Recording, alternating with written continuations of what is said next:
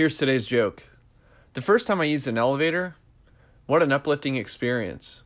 The second time, kind of let me down. Today's exercise in empathy revolves around listening.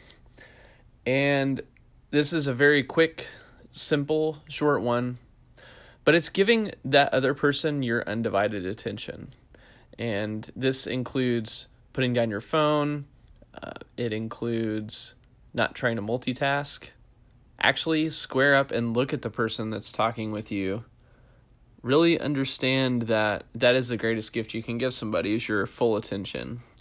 Uh, that will hopefully help you have really more fulfilling conversations with people and also to, to learn. Today's tidbit of information or insight is related to ravens. So, ravens are part of the corvid family, which includes, you know, other birds like crows, jays, magpies, nutcrackers, and all of them are actually really smart birds. Uh, crows can be, uh, they can remember your face for years. Uh, nutcrackers can remember thousands of different places.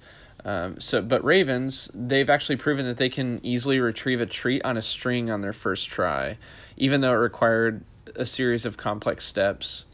Um, so they've also pushed rocks on biologists to keep them from climbing up to their nests, which is crazy. Um, anyway, so those are a couple of things that I thought really interesting, and ravens are incredibly intelligent. Um, and that's about it. So thanks for listening.